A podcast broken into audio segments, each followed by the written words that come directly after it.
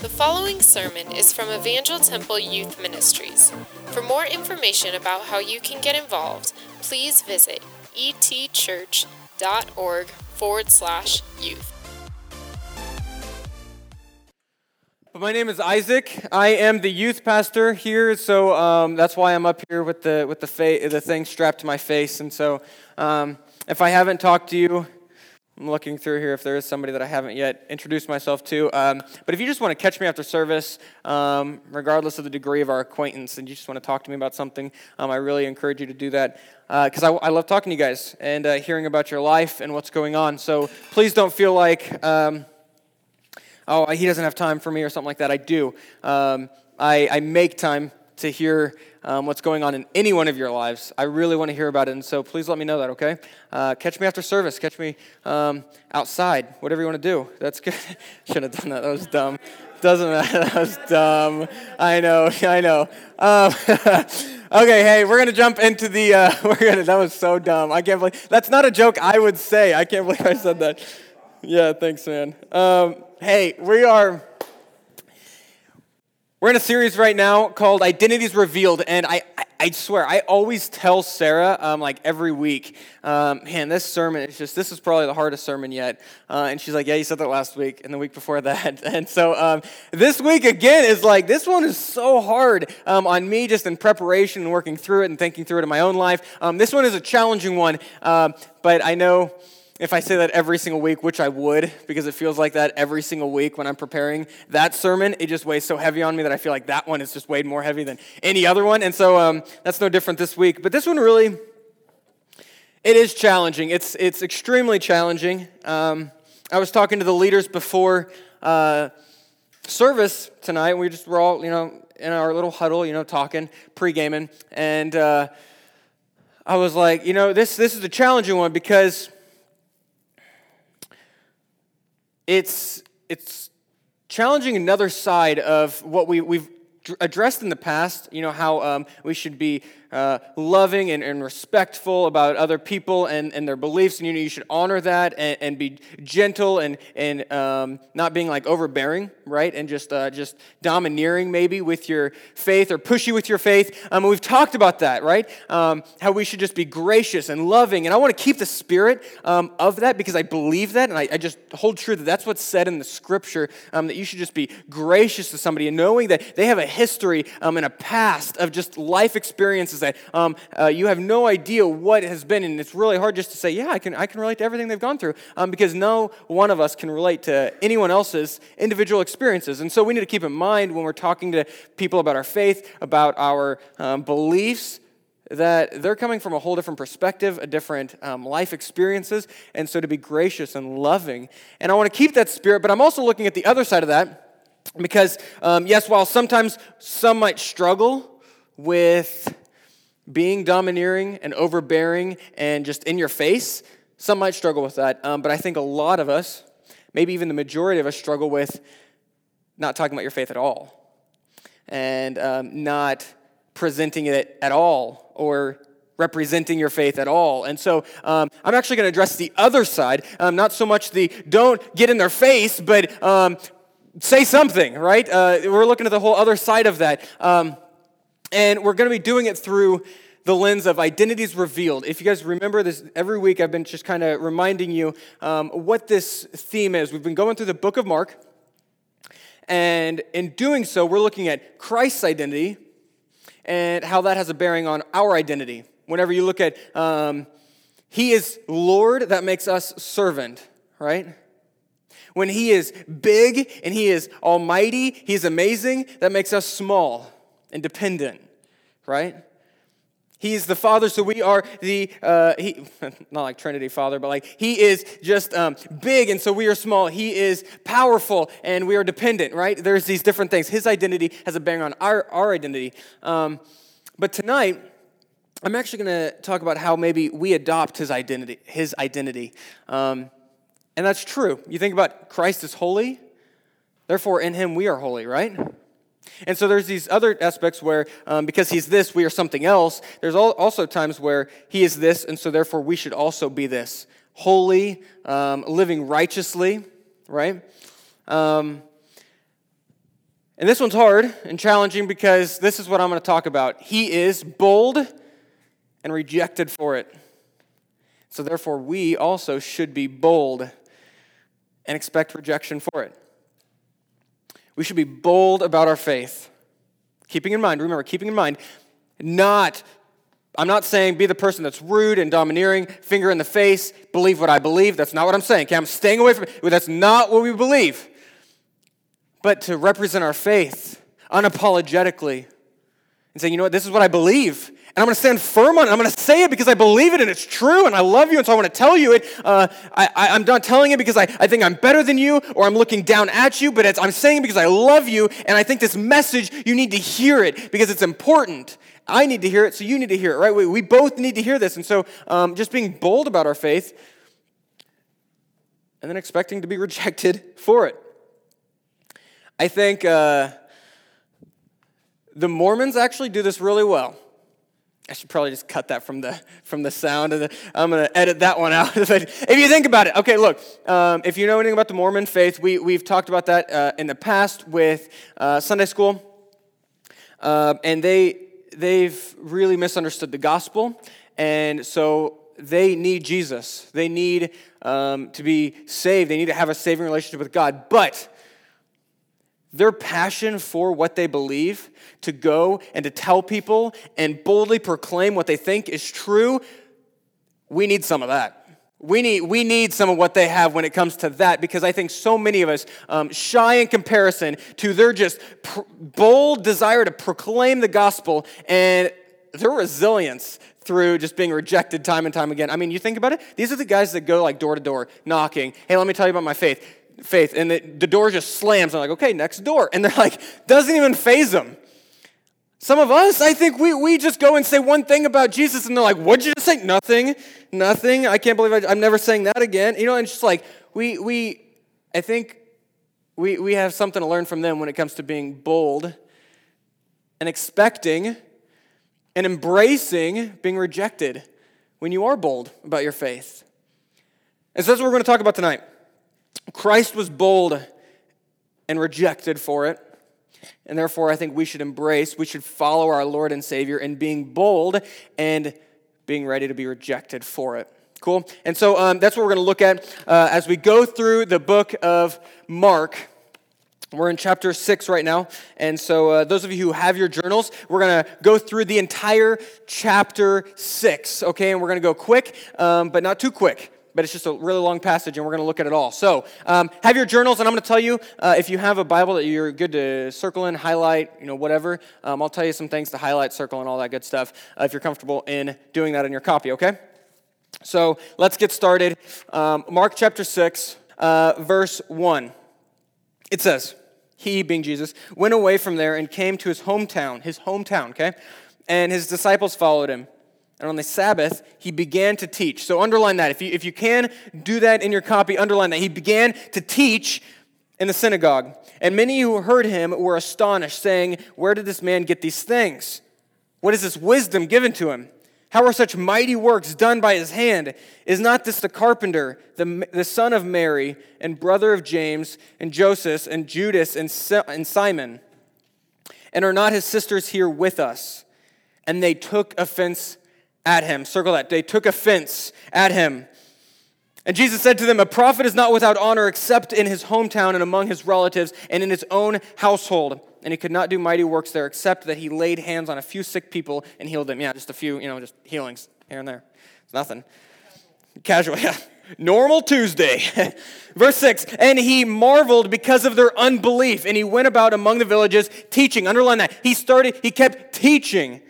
Verse 7 and he called the twelve, and he began to send them out two by two, and gave them authority over unclean spirits. He charged them to take nothing for their journey except a staff, no bread, no bag, no money in their belts. Okay, so he, he's sending them just, just go out there. You don't need to bring anything, just go.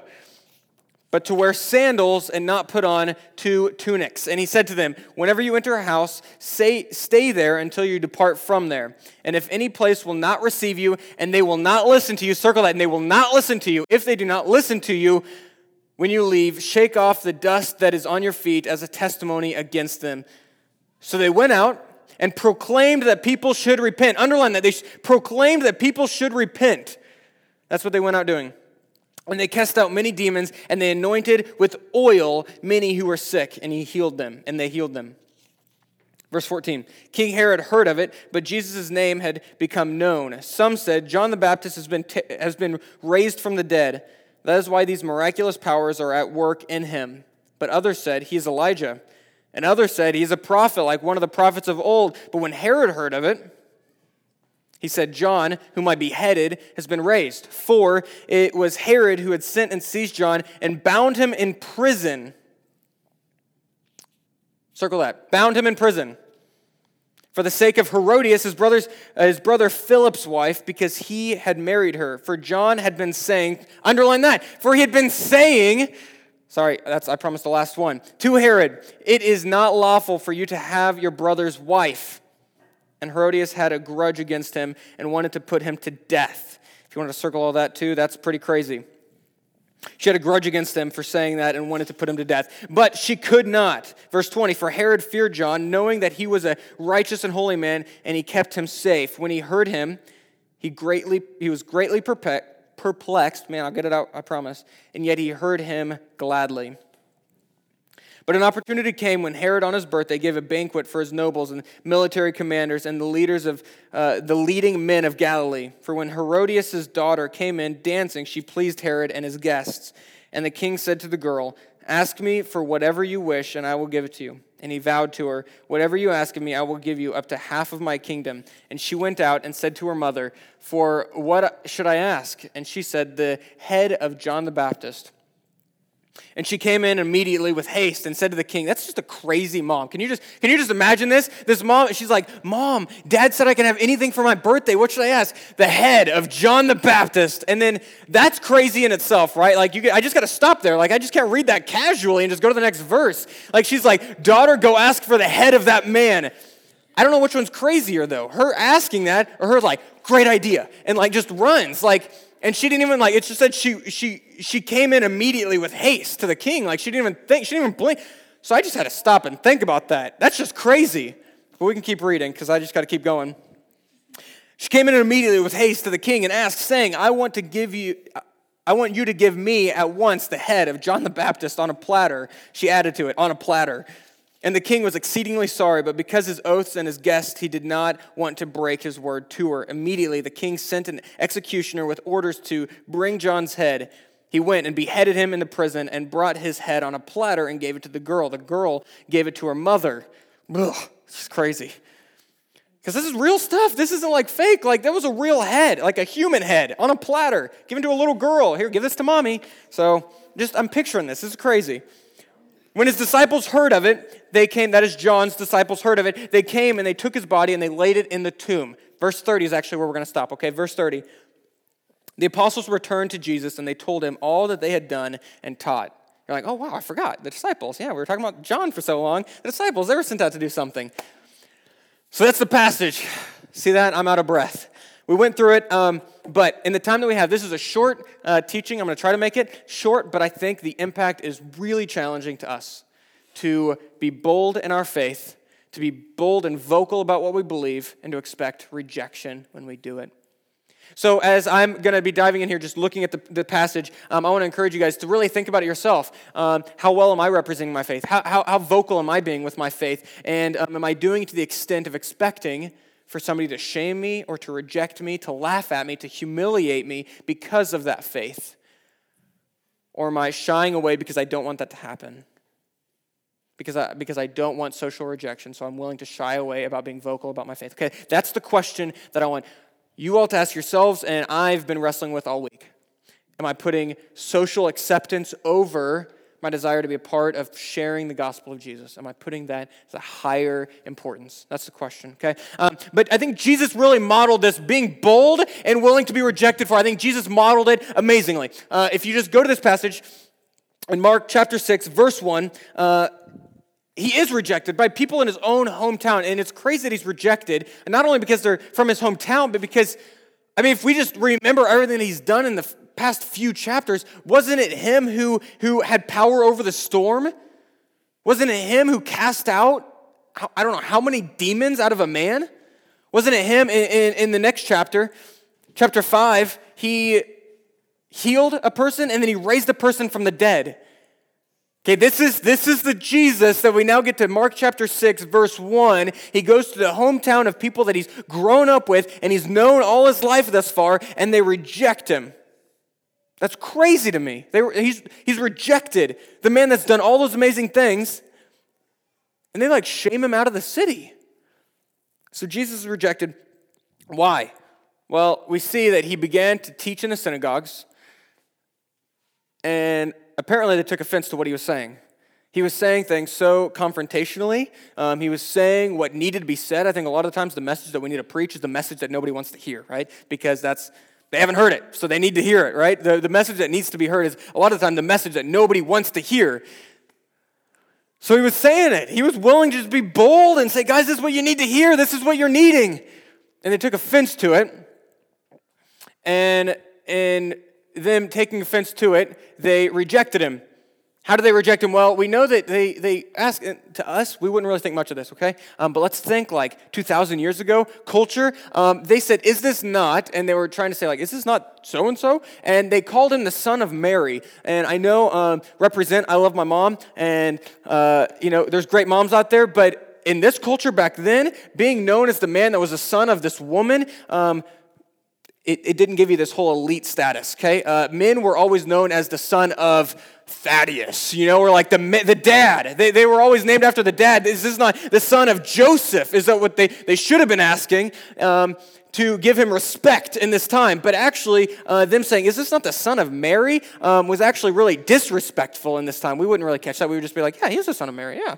Um, and yeah, go, go women, right? But um, in this time, they, they actually did not acknowledge that. They said, Is this not the son of Mary? And that was actually um, dishonorable to him. Uh, and we actually see in the next few verses, verse 4 through 7, he says, You know what? A prophet is not without honor except in his own hometown. And uh, he actually ended up leaving, but whenever he left, he kept teaching, most likely confrontational, pointed, things that people needed to hear. So he was bold, he was willing to be bold, and because of that, he was rejected for it. He was shamed, humiliated out of his own hometown. Could you just imagine the people that you've known all your life, you've grown up with? This isn't like just Springfield where you just go into Walmart and it's a new person that you meet um, every time at the cash register. This is like a hometown, small group of people, always know each other, and they shame him out. They reject him because he was so bold about what he was saying. The people that he knew most rejected him, shamed him, humiliated him because he was bold and willing to stand up for what he knew was the truth. So that's our model. That's Jesus, our Lord, our King, modeling boldness to the point of being rejected for it.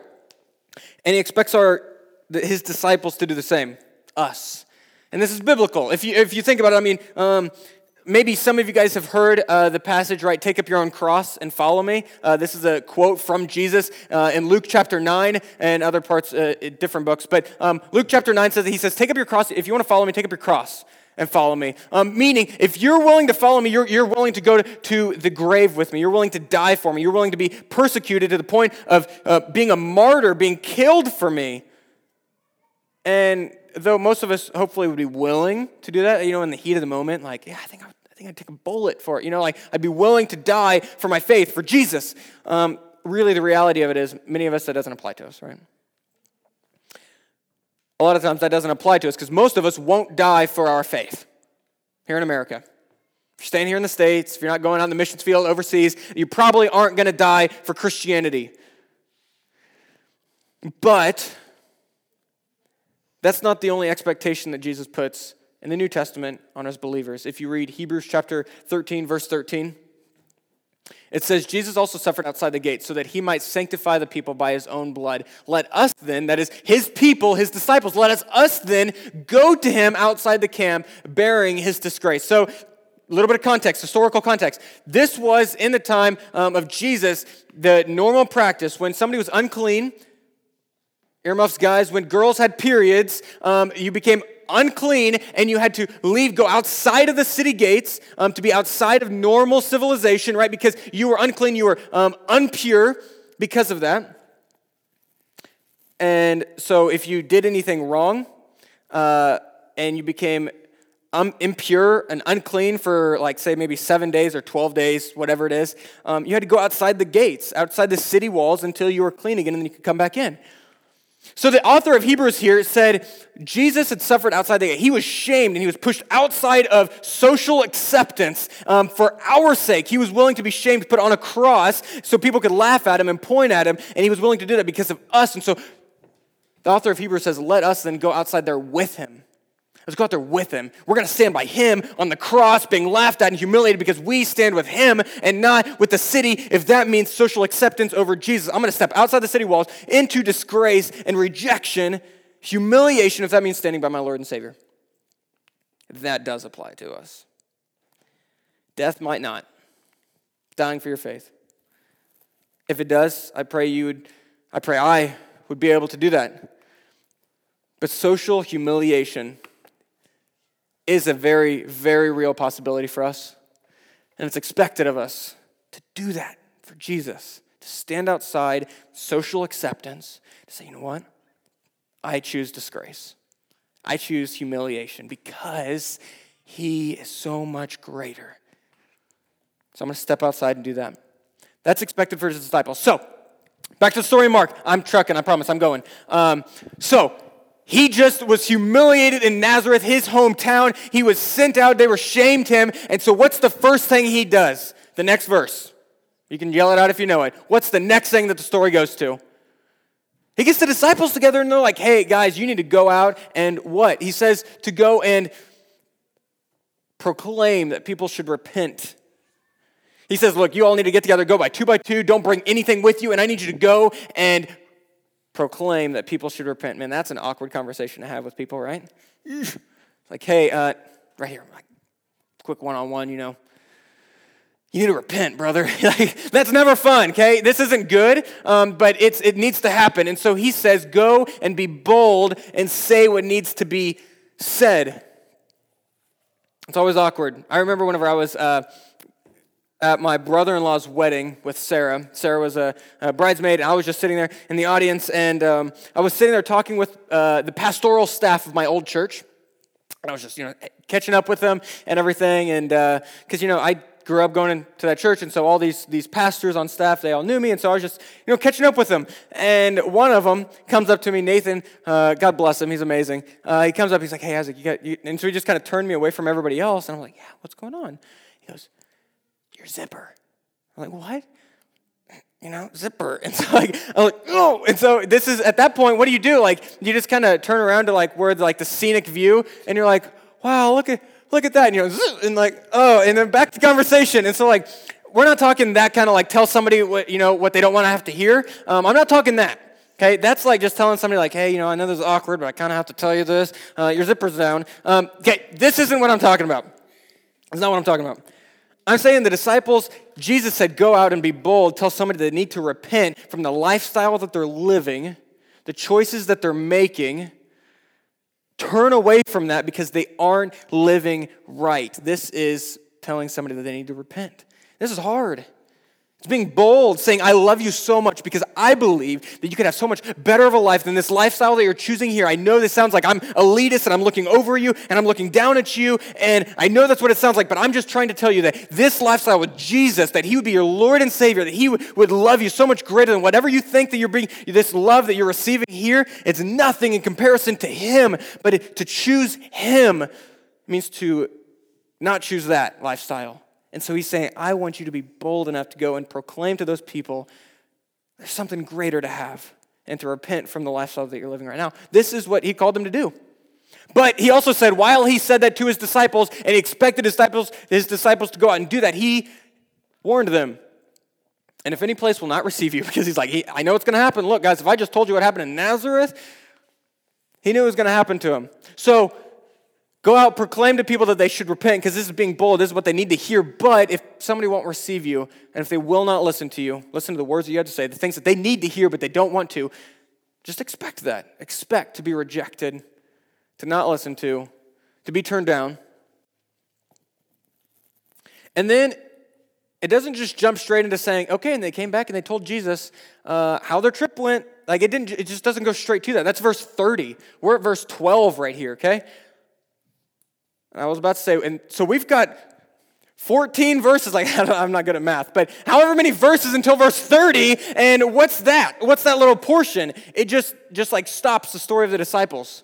It was saying the disciples, uh, they, they went, so they went and proclaimed the gospel, and then boom, it just stops at verse 13, and it jumps into this story about Herod and John the Baptist. And then in verse 30, it says, and then all the disciples, they came back to Jesus, and they told him how their trip went. Well, I think the author, the author of Mark, Mark himself, I think he is trying to tell us here, this is an example of what it looks like to go out and proclaim that somebody should repent this is what it looks like when you go and take that journey. Okay, so just think with me, big scope of this portion of scripture here. Mark says, and so Jesus told his disciples to go out and preach to people that they should repent and turn away from their wicked ways. Next portion. John the Baptist goes and tells Herod that he shouldn't have married this woman. John gets his head cut off. The disciples came back and they told Jesus all how their trip went. This was, I think this was intentional. This is what Mark wanted to do. This is what he was trying to tell us because he was saying when Jesus said, Go, my disciples, and go proclaim the gospel to people that they might just reject you for it. Be ready for that, but be bold about it.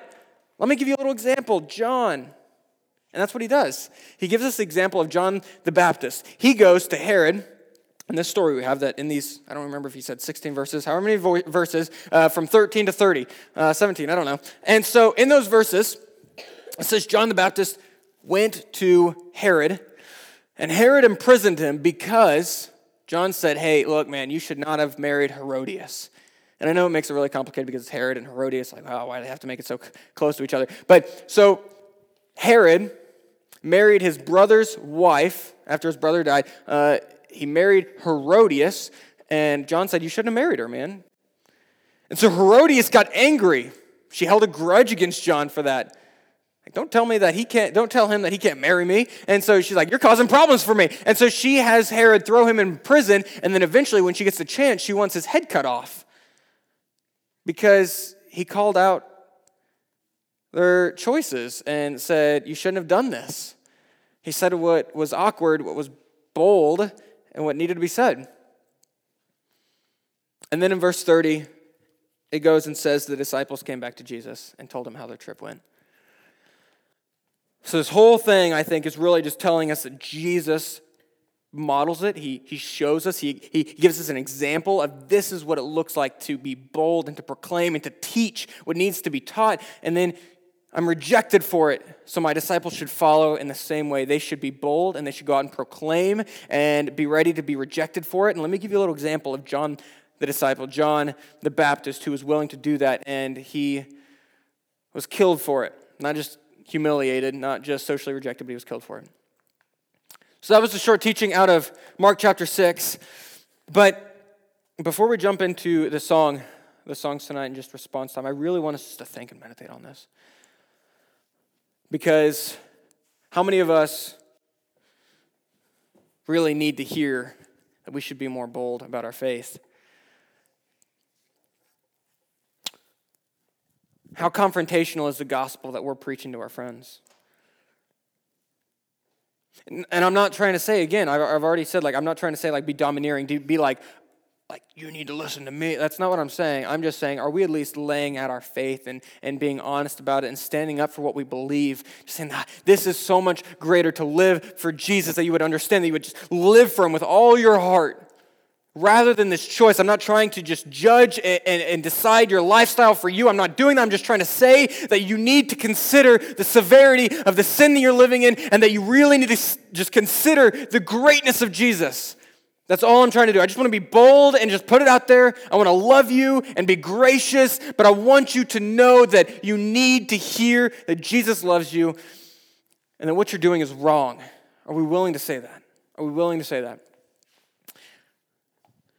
You know, I think that social acceptance is a puny God. If you think about what is a God, you're willing to live for it and you're dependent upon, dependent upon it.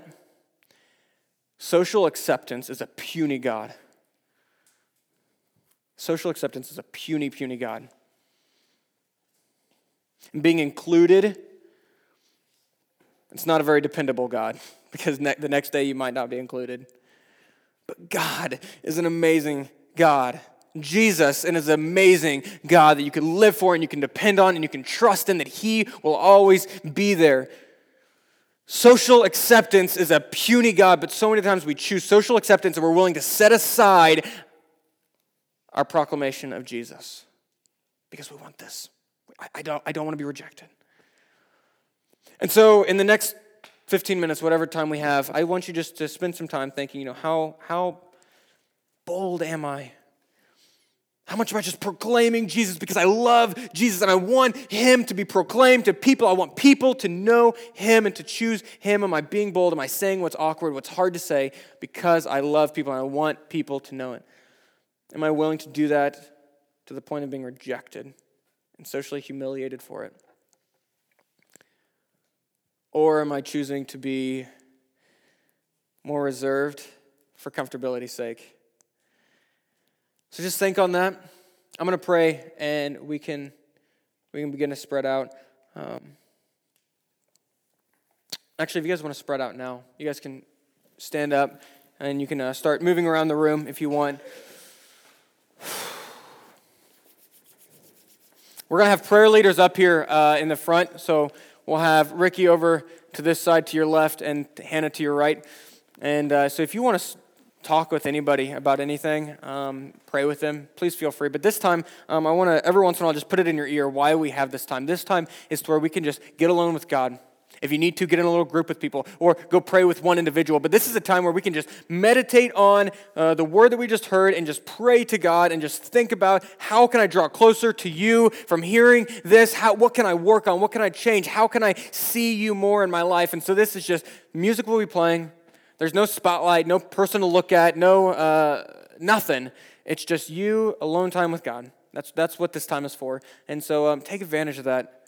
I know it's really easy sometimes just to uh, zone out, wait for the time to be over.